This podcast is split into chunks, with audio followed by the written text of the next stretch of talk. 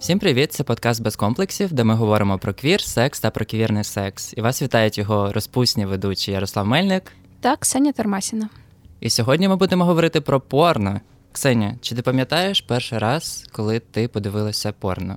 Я пам'ятаю, мені було років 14, і це були якісь ці програми вечірні нічні з червоним квадратиком. Якщо хтось пам'ятає часи телебачення, то таке було. Типу, вони означали, що це 18 плюс програми. І це власне було моє перше зіткнення з порно.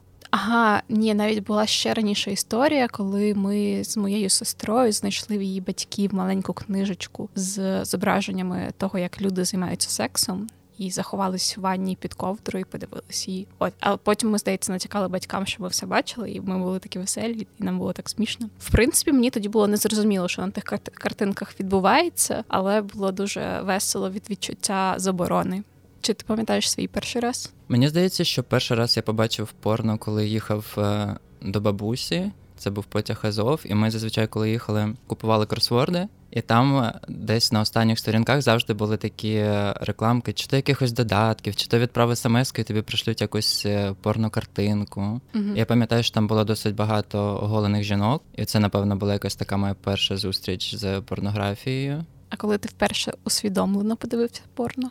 Може, третій чи четвертий клас школи, бо у мене досить рано з'явився інтернет, і відповідно у мене з'явився доступ до всього, і я почав дивитися. Я не можу згадати, яке це було перше відео саме, але що мені дуже чітко зараз зрозуміло, що я в якийсь момент дуже свічнувся на гей-порно. От я просто не пам'ятаю момент, коли я почав його дивитись, і це знаєш, просто було для мене як якась е, natural thing. А починав ти з гетеропорно? Так, звісно. Я я тоді про таке не думав. Ти почав дивитися гей-порно до того, як себе усвідомив, чи після вже? Чи це було частиною усвідомлення? Це було до, і насправді це було частиною усвідомлення. От я приходив зі школи, і в мене були дві розваги: це Євробачення і гей-порно. Чудовий набір. Так. Що, Максимально квірний. Якоюсь мірою, напевно, це допомогло мені усвідомити свою сексуальність. А... Що більше Євробачення чи порно? Блін, це таке екзистенційне питання. Я просто настільки люблю Євробачення, що мені хочеться сказати, що це воно. Але ну ні, все в плані сексуальності це точно було порно. Я думаю, що Євробачення зробило мене більш не знаю, усвідомленим, відкритим до людей і до різного, але не те, щоб повпливало на мою сексуальність. А ти пам'ятаєш, в якому віці ти почала дивитись свідомо порно? Дуже пізно відносно сучасних мірок. О Боже, я нещодавно сказала, що я перший секс у мене стався в 20 років, і що це за сучасними мірками я була стара діва, і Тікток просто розхуєсосив мене за те, що я вжила цей термін стара діва, тому що, типу, що це за упередження? Тому відкатуємо назад. Я цього не казала. Так от, подивилась я порно десь років свідомо, років 20-22, може, тому що мені було дуже страшно щось таке гуглити. Я боялася якихось вірусів. У мене був досвід, коли мій молодший брат в нас тільки з'явився інтернет, він з'явився доволі пізно, і він щось гуглив таке і потрапив на якийсь сайт з вірусами і там нас просто на весь екран блимало заплатіть таку-то суму, а щоб відновити свій комп'ютер. Типу, ви попались на тому, що дивились порно, і нам довелось викликати майстра, який перестановлював нам Windows через цю штуку і чистив комп, тому що ну, типу, ніхто з нас так добре не розбирався в комп'ютерах. Тому я дуже цього боялась, що хтось дізнається, що я вгуглила порно, тому я дуже пізно знову ж ах, не можу уникнути цього піджизму. Дуже пізно подивилася порно усвідомлено. Так. І спочатку мені не дуже заходило заходило, а потім я віднайшла для себе хентай і все стало на свої місця. До речі, хентай, наскільки я розумію, одна з найпопулярніших категорій у світі. Так, в Україні точно номер один. Блін, я насправді не знаю, що це. Можеш розповісти? А, Ну, це мальоване порно, як аніме. Угу. Хентай саме гетеро-варіація. Є ще лесбійські, є ще гейські варіації. Гейська, здається, називається Яой, а як називається лесбійська, я навіть не пам'ятаю. Тобі щось конкретно в них подобається? чи Ну, мені, мабуть, не дуже подобається анатомічність. Типу, мені і на, іграшках не подобається, коли там пеніс повністю промальований з усіма венами з усім цим мені це не дуже. І так само в порно мені не дуже подобається анатомічність, типу всі ці рідини спостерігати за іншими людьми. А хентай він такий, типу, більш прилизаний, більш фантастичний. Плюс мені подобається порно з різними істотами нелюдськими, з монстрами, наприклад, чи з якимись інопланетянами, і це, звісно, простіше відтворити, коли це мальована історія. Окей. Okay.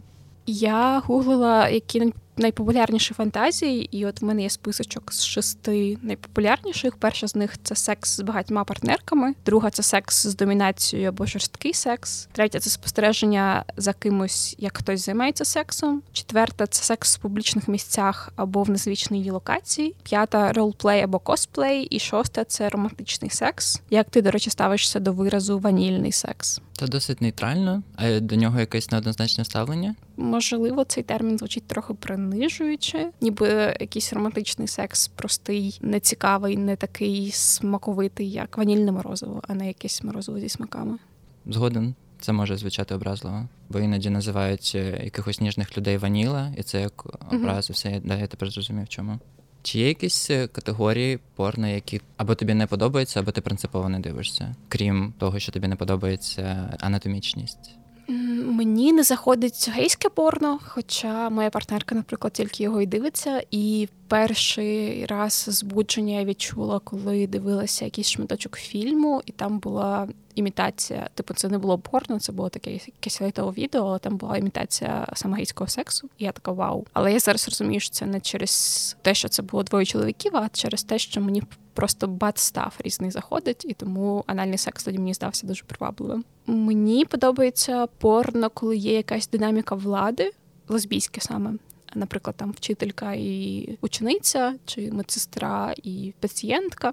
І мені не дуже подобається порно, де якраз все рівненько, коли це просто дві дівчини, які типу займаються коханням. Ну, то якраз от щось таке простеньке, ванільне не дуже заходить. Ще мені не дуже подобається, коли є якась дуже довга історія, яка виглядає мало реалістичною. Для мене важливо, щоб це був хороший сценарій, який було цікаво дивитися, і який виглядав би правдоподібно. А коли це просто сантехнікиня, яка приходить додому, і в них одразу починається секс, це прям не не моя історія. Таке порно приємно дивитися з партнеркою, просто щоб поржати, просто щоб розважитись, посміятися з нереалістичних поз, незручних, але не для збудження точно. Ще я згадала, що в мене мене є улюблена пара, яка записує хоум-відео. На жаль, вони записують для сайту Pornhub, який я більше не відвідую через те, що Pornhub не один раз ловили на тому, що там були відео з реалістичними зґвалтуваннями, і Pornhub за це отримує гроші і якось не особливо модерує свій сайт, щоб такого не траплялося. Отож більше я туди не хожу, але там була пара, яка викладала такі довгі відео. Це були подорожі по різним країнам, і це просто такий звичайний влог про те, як вони подорожують, що вони їдять куди вони заходять, і завершується цей влог завжди сексом в якихось різних місцях. Там був не дуже привабливий чувак, але дівчина була дуже гарна. І в принципі, оця ідея, що це влог, але там є секс. Мені здавалось настільки життєвою і настільки класною, настільки геніальною, що я просто обожнювала за ними спостерігати. Я не казатиму, як називалась їхня сторінка, знову ж таки, щоб не піарити Pornhub.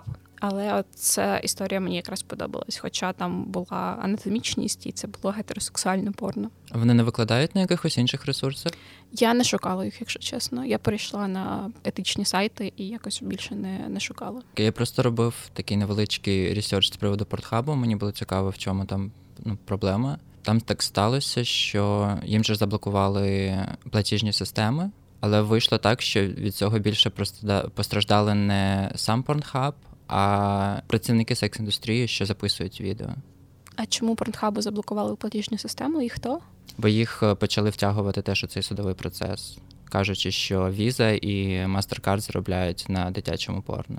Через те, що на Порнхабі будь-яка людина зареєстрована може завантажити відео, і в них е, було дуже мало модерації, то періодично у них з'являлися якісь відео з насиллям, відео з дітьми і з людьми, які підпадали під секс трафікінг принципі, навіть авторки відео багаторазово зверталися до самого портхабу, щоб е, вони зробили, по-перше, верифікацію акаунтів, по-друге, збільшили модерацію, і вони цього не робили, допоки не з'явився журналіст, який зробив е, розслідування і велику статтю, яку він назвав е, Children of Pornhub. Після того з'явився колективний позов дуже багатьох постраждалих, чиї відео були опубліковані, які зверталися до порнхабу, і їх відео дуже довго не видаляли. Навіть якщо видаляли, то проблема була в тому, що вони з'являлися потім знову. Мені насправді шкода, що в Україні таке жорстке законодавство стосовно порно, тому що дуже багато жінок, ну здебільшого це жінки, які заробляють нюцами чи там якимось хоум-відео, потрапляють постійно під кримінальні справи і отримують якісь несправедливі вироки через свої там просто хтивки. І насправді мені б теж хотілося можливо знімати порно чи робити якийсь більш еротичний контент, але я супер боюсь того, що до мене одного разу постукає поліція і скаже, що я виробляю порно-контент, прям проблема. Ну але це, мабуть, тема для іншої розмови, тому що про цей закон новий можна поговорити про законопроект і про те, що під полегшенням законодавства про порно намагаються пропхати легалізацію проституції часто, що теж проблема. Коротше, та в Україні з цим тяжко поки. До речі, ти колись записувала порно? Ну я знімала еротичні відео, просто відправляти їх комусь з партнерок чи якійсь людині, з якою я секстилась. А таке порно з партнеркою, партнерський секс мені ніколи не записувало. Мені якось насправді не дуже цікаво уявляти, що хтось спостерігає. У мене просто немає цього фетишу на третю пару очей, тому ні. А ти? Крім того разу, коли мене записали без дозволу, uh-huh. ні, мене не було. Ну, хіба що дійсно якийсь секстинг або щось таке, але це зазвичай були якісь просто фото. Відео я ніколи не записував, здається. Ти не розказав про категорії, які тобі не подобаються в порно. Мені не подобається насправді жорстке порно з насиллям. Воно мене лякає якось. Часто я думаю, в таких відео не можна зрозуміти, чи дійсно актор чи акторка цього хочуть, чи ні. Угу, та, це правда. І мене це сильно тригерить. Також мені не подобається категорія, дуже популярна на гей-сайтах це секс з гетерочоловіком. І я теж не можу зрозуміти фішку цього, бо там зазвичай теж секс якийсь такий дуже, напевно, нездоровий в моєму розумінні, бо він якийсь невзаємний. Не можу зрозуміти це. Тебе ніколи не було краще на гетерочоловіків? Ти знаєш, якось у мене голова так працює, що ні. У мене просто блок одразу. Гетерочоловік, голова одразу така блок, блок. Ще одне з такого з популярного є сайт чи Hunter чешський чоловік, який знімає такі аля реаліті відоси, що він ходить по, по містам, підходить до якихось людей і пропонує їм гроші за секс. І це теж виглядає часто дуже. Ну, як часто, я декілька разів бачив ці відео, і вони мені здавались дуже невзаємними, наче суміш цього насилля і гетерокрінжа. То для тебе активна згода це головний збуджуючий компонент. Так, я дуже люблю домашні відео насправді, через те, що там зазвичай видно цю якусь не знаю, емоційну прив'язку між партнерами, і це так е, ванільно виглядає. Ну, не завжди ванільно, звісно. У мене насправді навпаки, в мене є фантазія про зґвалтування, яка живе зі мною прям з підліткового віку, як тільки я почала фантазувати про секс, і мені було завжди дуже соромно через цю фантазію. І я думала, що я погана феміністка. Але потім я повивчала цю тему трошки глибше і з'ясувала, що це в принципі нормальна ситуація, і це може бути якоюсь спробою пропрацювати якісь травми. І я нагуглила навіть інфу два дослідження, де жінок опитували про цю фантазію, і в одному 62% жінок мають фантазію про зґвалтування, в іншому 31-57%. І для з них 9-17% це улюблена фантазія або найчастіша фантазія. А, Ну тут треба розуміти, що фантазія і реальний секс це дві різні штуки, і ми не завжди хочемо втілити в життя те, що відбувається в наших фантазіях. І насправді чим відрізняється фантазія про зґвалтування від реального насильства, тим, що в тебе є контроль, в тебе є відчуття захищеності, і ти отримуєш від цього задоволення, чого немає в справжньому зґвалтуванні. От разом з тим, я б, мабуть, хотіла хотіла відтворити цю фантазію у вигляді якогось ролплею. Просто я не уявляю це зі своєю теперішньою партнеркою, тому я ще якось не зустріла людину, якій я хотіла б довіритись настільки в цьому питанні. Ну, це не питання, що я не довіряю своїй партнерці, просто я не уявляю її в цій такій насильницькій домінуючій ролі. До речі, в підтримку того, що фантазії і реальність різні речі. Зазвичай, коли в мене поганий настрій, я можу дивитися якесь трешове порно, щось, що я б ніколи там з собою не зробив. Тебе таке буває? Це не стосується настрою, але серед хентаю доволі багато такого порно, в якому жінка, типу, не до кінця згодна на секс. Ну, в принципі, я знаю, що і поза хентаєм багато такого порно і справжнього і не дуже. Але от якраз я згодна з тобою, мене лякає цей елемент того, що ти ніколи не знаєш, чи це справжнє скалтування, чи акторка дійсно, чи є дійсно зараз боляче, чи все окей, чи це просто гра. Може, це одна з причин, чому мені подобається мальоване порно. Ну і знову ж таки, ніхто не експлуатується в мальованому порно, ніхто не п'є якісь пігулки, щоб була ерекція годинами, чи не робить пластику статевих губ і всі інші оці проблеми, які стосуються порноакторок і акторів. Чи є якесь е, порне відео, яке тебе шокувало? Ну, щось найжахливіше, що ти бачила за увесь час? Ого, це так питання. Мабуть, от я зараз скажу про феміністичне порно, і в одному з альманахів феміністичного порно є відео двох лесбійок, де відбувається фістинг, і судячи зі звуків, людині, яка в пасивній ролі там знаходиться, все дуже подобається, але мене це дійсно шокувало. Я не уявляю себе в ролі людини, який хтось робить фістинг, і мені це здається дуже такою. Стрьомною практикою. Ю-ду-ю, е, ми нікого не засуджуємо, але мене це реально шокувало, та я можу сказати, що це було це відео. А для тебе? Ну, для мене найжахливіше, що я колись бачив. Я просто гортав порно ВКонтакті, це було супер давно. І там, блядь, вискочила порно з дитиною. О Боже. І через те, що ну, я, я візуальна людина, і коли я бачу якусь картинку, в мене таке відчуття, що вона просто кудись на підкорок записується, вона мене потім прокручується. І в мене, знаєш, кожен раз, коли люди говорять про якесь дитяче порно, у мене просто є цей віжуал в голові. Угу. Я настільки це ненавиджу. Жах, це стрьомно. Люди бувають кончені. Абсолютно. Окей, я хотіла б ще поговорити про фемпорно і розказати про кілька сайтів, де його можна дивитися. Фемпорно це типу етичне порно, яке не використовує, не експлуатує акторів, не використовує насильницьке порно і не робить якусь нереалістичну картинку стандартів краси. І також вони дуже сильно агітують за рівноцінну оплату. Так, так, це правда.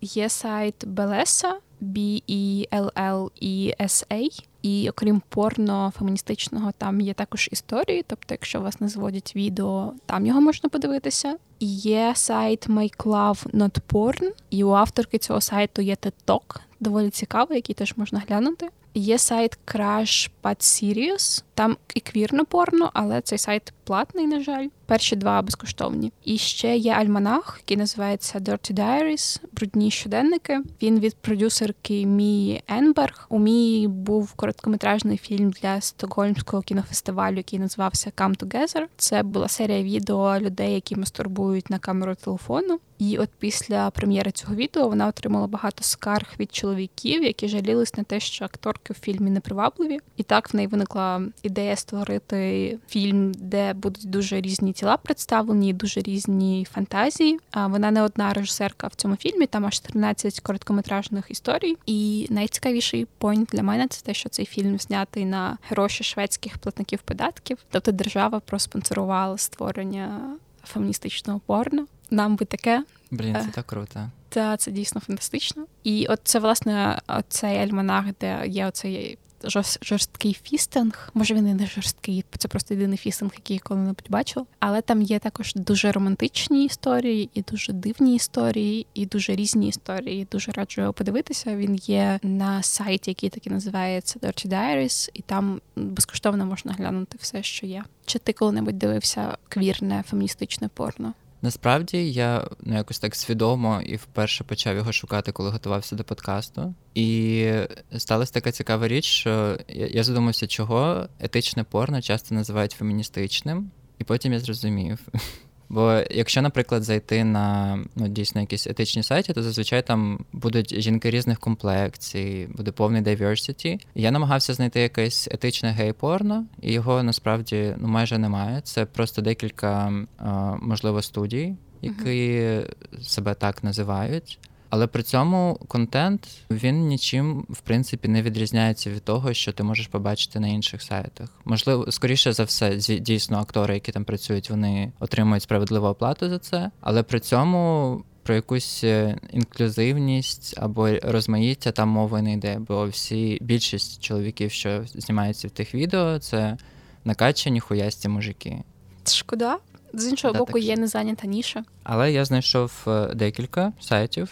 Прикольний сайт Pink Label TV. Вони, в принципі, більше про квір порно. При цьому там є дуже багато і гей-порно. Ну от е, саме з чоловіками. Чисто гейський сайт це Chimeros TV, але знову ж таки там накачані хуясті мужики, хоча вони позиціонують себе як етичний сайт. А як ти вважаєш, враховуючи, що в нас вже існує достатньо порно, щоб будь-яка людина могла до кінця життя задовольнити свої порнопотреби, чи є сенс дознімати ще? Оскільки це продовжують знімати, то напевно якийсь сенс в цьому є. Думаю, що це і створює робочі місця, і ти в цілому, як з будь-яким контентом, це новий контент, і люди люблять новий контент. Плюс, ну е, от як ми зараз говорили з тобою, у нас е, є незакрита ніша з етичним гейпорном. А що ти про це думаєш? В мене була інша думка до того, як ти озвучив свою, але я тебе послухала, і це дійсно має сенс. Аргумент про те, що це дійсно це просто контент, і ми, в принципі, постійно споживаємо контент, і нам хочеться свіженького, чогось актуального і що підпадає під сучасні новини і меми, то, мабуть, це має сенс. Тим більше враховуючи те, що порно воно теж слідує за сучасною попкультурою, і якісь образи, наприклад, там з'являються, чи якісь теми, і можливо дійсно є якраз потреба замінити всі ці терабайти старого порно, яке було не дуже етичним, на щось більш хороше. Я згоден, тому що дійсно більша маса порнографії це щось дуже далеко від реальності. В більшості випадків е, жінки там просто виступають як якийсь об'єкт. Було б непогано це замінити. Я ще хотів тебе запитати, чи слухаєш ти якісь еротичні або порно розповіді? Ну саме аудіо, не відео, а аудіо. Блін, дякую тобі за це питання. Я насправді аудіалка, і мені дуже важливо, щоб людина, яка поруч зі мною, не поруч зі мною, а зі- мною займається сексом, могла стогнати. І є цілий сайт. Він називається Orgasm Sound Library. Який присвячений записам стогонів, і я туди час від часу заходжу і мастурбую під це, і це прям огонь. Іноді я просто заходжу послухати і відпочити. Це дуже класно. Окей. Я насправді не дуже аудіальний, і ще й при цьому не дуже вокальний. І в мене бували такі ситуації, коли секс все добре, а мене перепитують: з тобою все добре, чого ти такий тихий? А порно для читання? Чи ти читаєш якісь фанфіки чи еротичні історії? Я в цілому не дуже люблю читати, насправді. Яке щире і сміливе зізнання. Я прийняв це в собі. Я знаю, що можливо мене будуть за це засуджувати, але я легше сприймаю все-таки якось через відео-аудіо інформацію. І я настільки багато працюю за комп'ютером, що якщо я буду ще якусь частину дня сидіти за книжкою, то мені здається, мої очі просто скажуть мені біч бай. Ти здається, любиш читати, наскільки я пам'ятаю, так? Я не впевнена. Можливо, це знаєш, у мене з бігом було так. Типу, я бігала, я намагалась переконати себе, що я це люблю. І що я добре почуваюся після цього, але от я нещодавно прийняла факт, що я ненавиджу бігати, і мені стало простіше з цим жити. Можливо, так само з читанням. Я ще не, не віднайшла для себе комфортний якийсь сценарій, коли я могла б читати прям в захльоп. Я цього літа, наприклад, почала читати сім книжок і жодну не завершила. Тож, можливо, можливо, я теж не дуже читабельна людина, але я поки собі боюсь цьому зізнатися. Але тобі fair enough, е, в дитинстві, коли я їздив до тої ж бабусі, і там уже не було інтернету в такому розумінні, що можна завантажити якесь відео чи щось таке, то я досить багато читав всяких е, порноісторій. Я заходив прямо на сайти, і там були ці фанфіки. Я був супер тоді, да.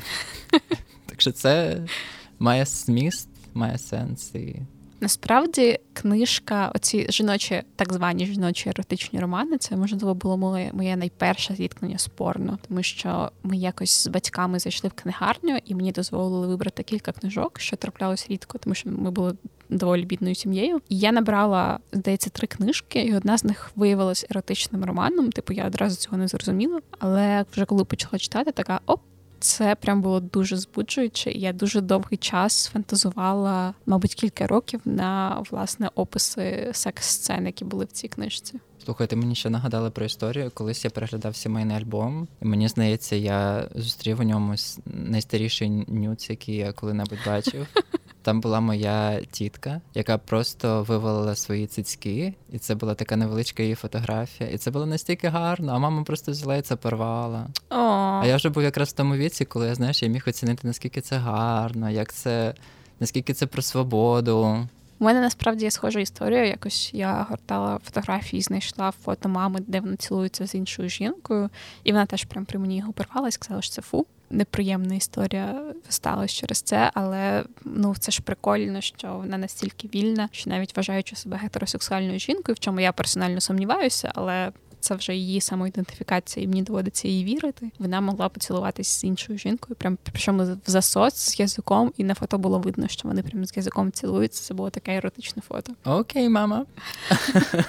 І ще я хотів розпитати тебе про те, як працюють твої фантазії. Чи ти часто в цілому фантазуєш на сексуальні теми? І якщо так, то про кого вони, ці фантазії? Чи це хтось конкретний, чи це хтось абстрактний? Ну я вже сказала, що мені подобається історія з нереальними істотами, і про це простіше фантазувати, тому що ти можеш собі придумати будь-який сетап і будь-яку істоту, яку ти можеш собі уявити, а не просто дивитися на те, що чиясь фантазія придумала. І насправді я частіше фантазую під мастурбацію, ніж дивлюсь порно. В принципі, в мене такий процес спорно, що я дивлюсь відео, відкладаю його і вже потім, згадуючи це відео, мастурбую. Такого, щоб я мастурбувала під порно, ніколи не було. Це в мене не працює, тому якийсь елемент фантазії завжди присутній. І я дуже рідко фантазую про реальних людей, але іноді трапляється таке, що мені хтось подобається, але я з якихось причин не можу з цією людиною переспати. І тоді я починаю фантазувати про секс з цією людиною. Проте частіше це все таки вигадані сценарії.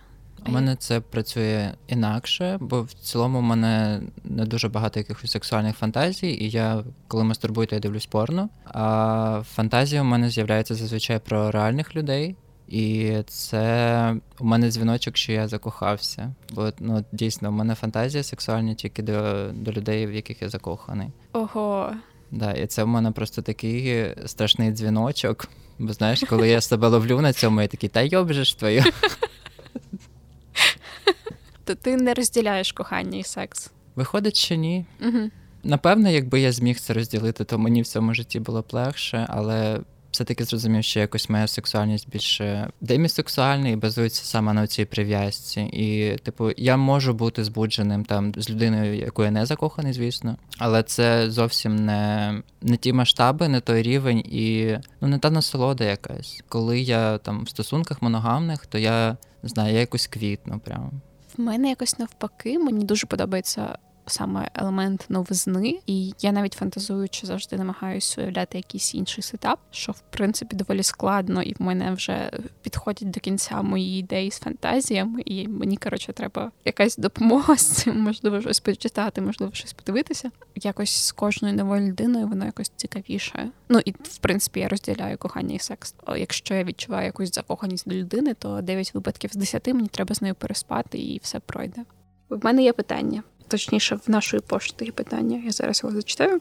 Вітання. Не знаю, навіщо я це пишу, але, мабуть, хочеться виговоритися, написати свою історію, бути почутим, отримати відповідь або пораду. По-перше, хочу подякувати вам за подкаст. Перший раз чую, що в українському інфопросторі так відкрито розмовляли про квір, секс та квірний секс. Не можу дочекатися наступного випуску. Мене звати Ростислав, мені 23 роки. Я з Дніпра. Я гей, але мені це важко прийняти. Не знаю, з чого почати. У мене тривожний розлад, депресія, комплексне ПТСР, проблеми з регулюванням емоцій, проблеми з довірою до людей. Я взагалі не знаю, хто я такий, чи взагалі це я було, а також постійні суїцидальні думки та багато іншого. Зараз я займаюся психотерапевтом десь два місяці та на антидепресантах 5 тижнів. У мене було складне дитинство, фізичне насильство від батьків, психологічне насильство та інших членів родини, фізичне та психологічне занедбання та купа іншого. В років 7 чи 8 я почав розуміти, що мені подобаються хлопці, але я думав, що зі мною щось не так, це неправильно і таке інше. Далі Ростислав розповідає про те, що батьки усіляко сприяли цьому, називали його психом і тому подібне. Врешті він дійшов до межі, коли не міг встати з ліжка і постійно думав про самогубство, але зрештою знайшов сили, щоб шукати допомогу, психотерапію, лікування, почав робити камінаути друзям.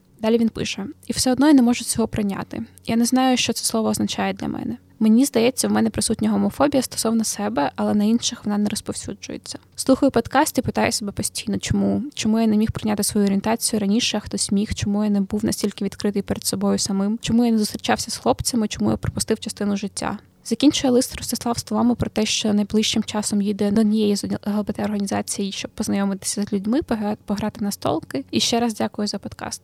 Блін, Ростислав, мені дуже шкода, що ти себе так відчуваєш, але по тому, що ти написав, відчуваєш ти на правильному шляху зараз. І я частково розумію, про що ти кажеш. Батьки можуть не розуміти. Я не спілкуюсь, наприклад, з моєю мамою через те, що вона теж мене не приймала. Не тільки через це, але частково через це теж. І прийняття сексуальної орієнтації в мене це теж була досить е, довга і бурхлива подорож. В когось вона займає довше часу, в когось менше. Я на своєму шляху зустрічав хлопців, які починали зустрічатися після 30. Так, я згодна, що розстав на правильному шляху, те, що ти ходиш на психотерапію і до психіатра, це прям огонь. Це те, з чого б я почала пораду, якби ти цього не робив. Це дуже круто, що ти знайшов в собі сили про себе подбати таким чином. Я приєднуюсь до слів Ярослава. Це нормально, враховуючи твоє дитинство і ставлення до батьків, що ти так почуваєшся. Я порадила сепаруватися від батьків, якщо ти цього ще не зробив чим пошвидше, і не тільки від батьків, від токсичних людей, в принципі, які не сприяють твоєму самоприйняттю і почуттю себе як bad bitch. Ну і найперше, що робити, це шукати своїх. Знову ж таки, ти сам якось інтуїтивно це відчуваєш, що треба їздити до квір людей з ними спілкуватися. Це дійсно дуже допомагає. Я, наприклад, прийшла в ЛГБТ рух ще гетеросексуальною в лапках союзницею. Я дійсно вважала себе гетеросексуалкою, і тільки в цьому середовищі прийняття і людей, які бачать тебе тим, хто ти є, і готові тебе любити, такою, яка ти є. Я розкрилась і зрозуміла, що я не гетеро. Тому я тобі теж дуже раджу знайти свою компанію, своїх людей. Саме з квір-спільноти є ж ця чудова казочка про гетке каченя, яке не приймали теж в його дворі, але ж насправді проблема була не в тому, що він якось неправильно виглядав, а в тому, що просто доместиковані тварини, які живуть в дворі ніколи не бачили іншого світу, ніколи не бачили лебедів. І тільки знайшовши свою компанію. Гадке каченя виявилося, що воно насправді окей, що воно прекрасне і що воно може жити далі. І от, от така от метафора мені прийшла в голову. Тому та шукай своїх і удач тобі з своїм самоприйняттям. Дякую за лист. Це так ще ніжно, що Ростислав у своєму листі описав в принципі все те, всі ці кроки та, правильні та. і я певен, що це відчуття, про яке ви пишете, воно не знаю, через який час ви просто озирнетесь на своє минуле і зрозумієте, що ви на своєму місці, і ви себе відчуваєте і приймаєте. Воно з'явиться з часом. Я певен, це відчуття. Та всього тобі найкращого, Ростислав. І ми нагадуємо, що ви можете писати нам листи на пошту подкаст без комплексів латиницею. Вона є в описі подкасту, щоб можна було скопіювати. Ви можете писати свої питання, ви можете писати коментарі про подкаст, можете розповідати свої історії, які ми зачитаємо в ефірі. На цьому все. Гарного вам дня, вечора чи ранку. Коли б ви не слухали наш подкаст, побачимося в наступному епізоді. Бай!